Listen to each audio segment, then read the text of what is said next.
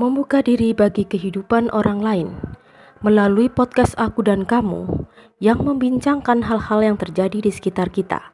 Tentunya kami akan melibatkan kamu semua yang bersedia berbagi untuk para sahabat. Saya Happy yang akan menemanimu beberapa menit ke depan. Aku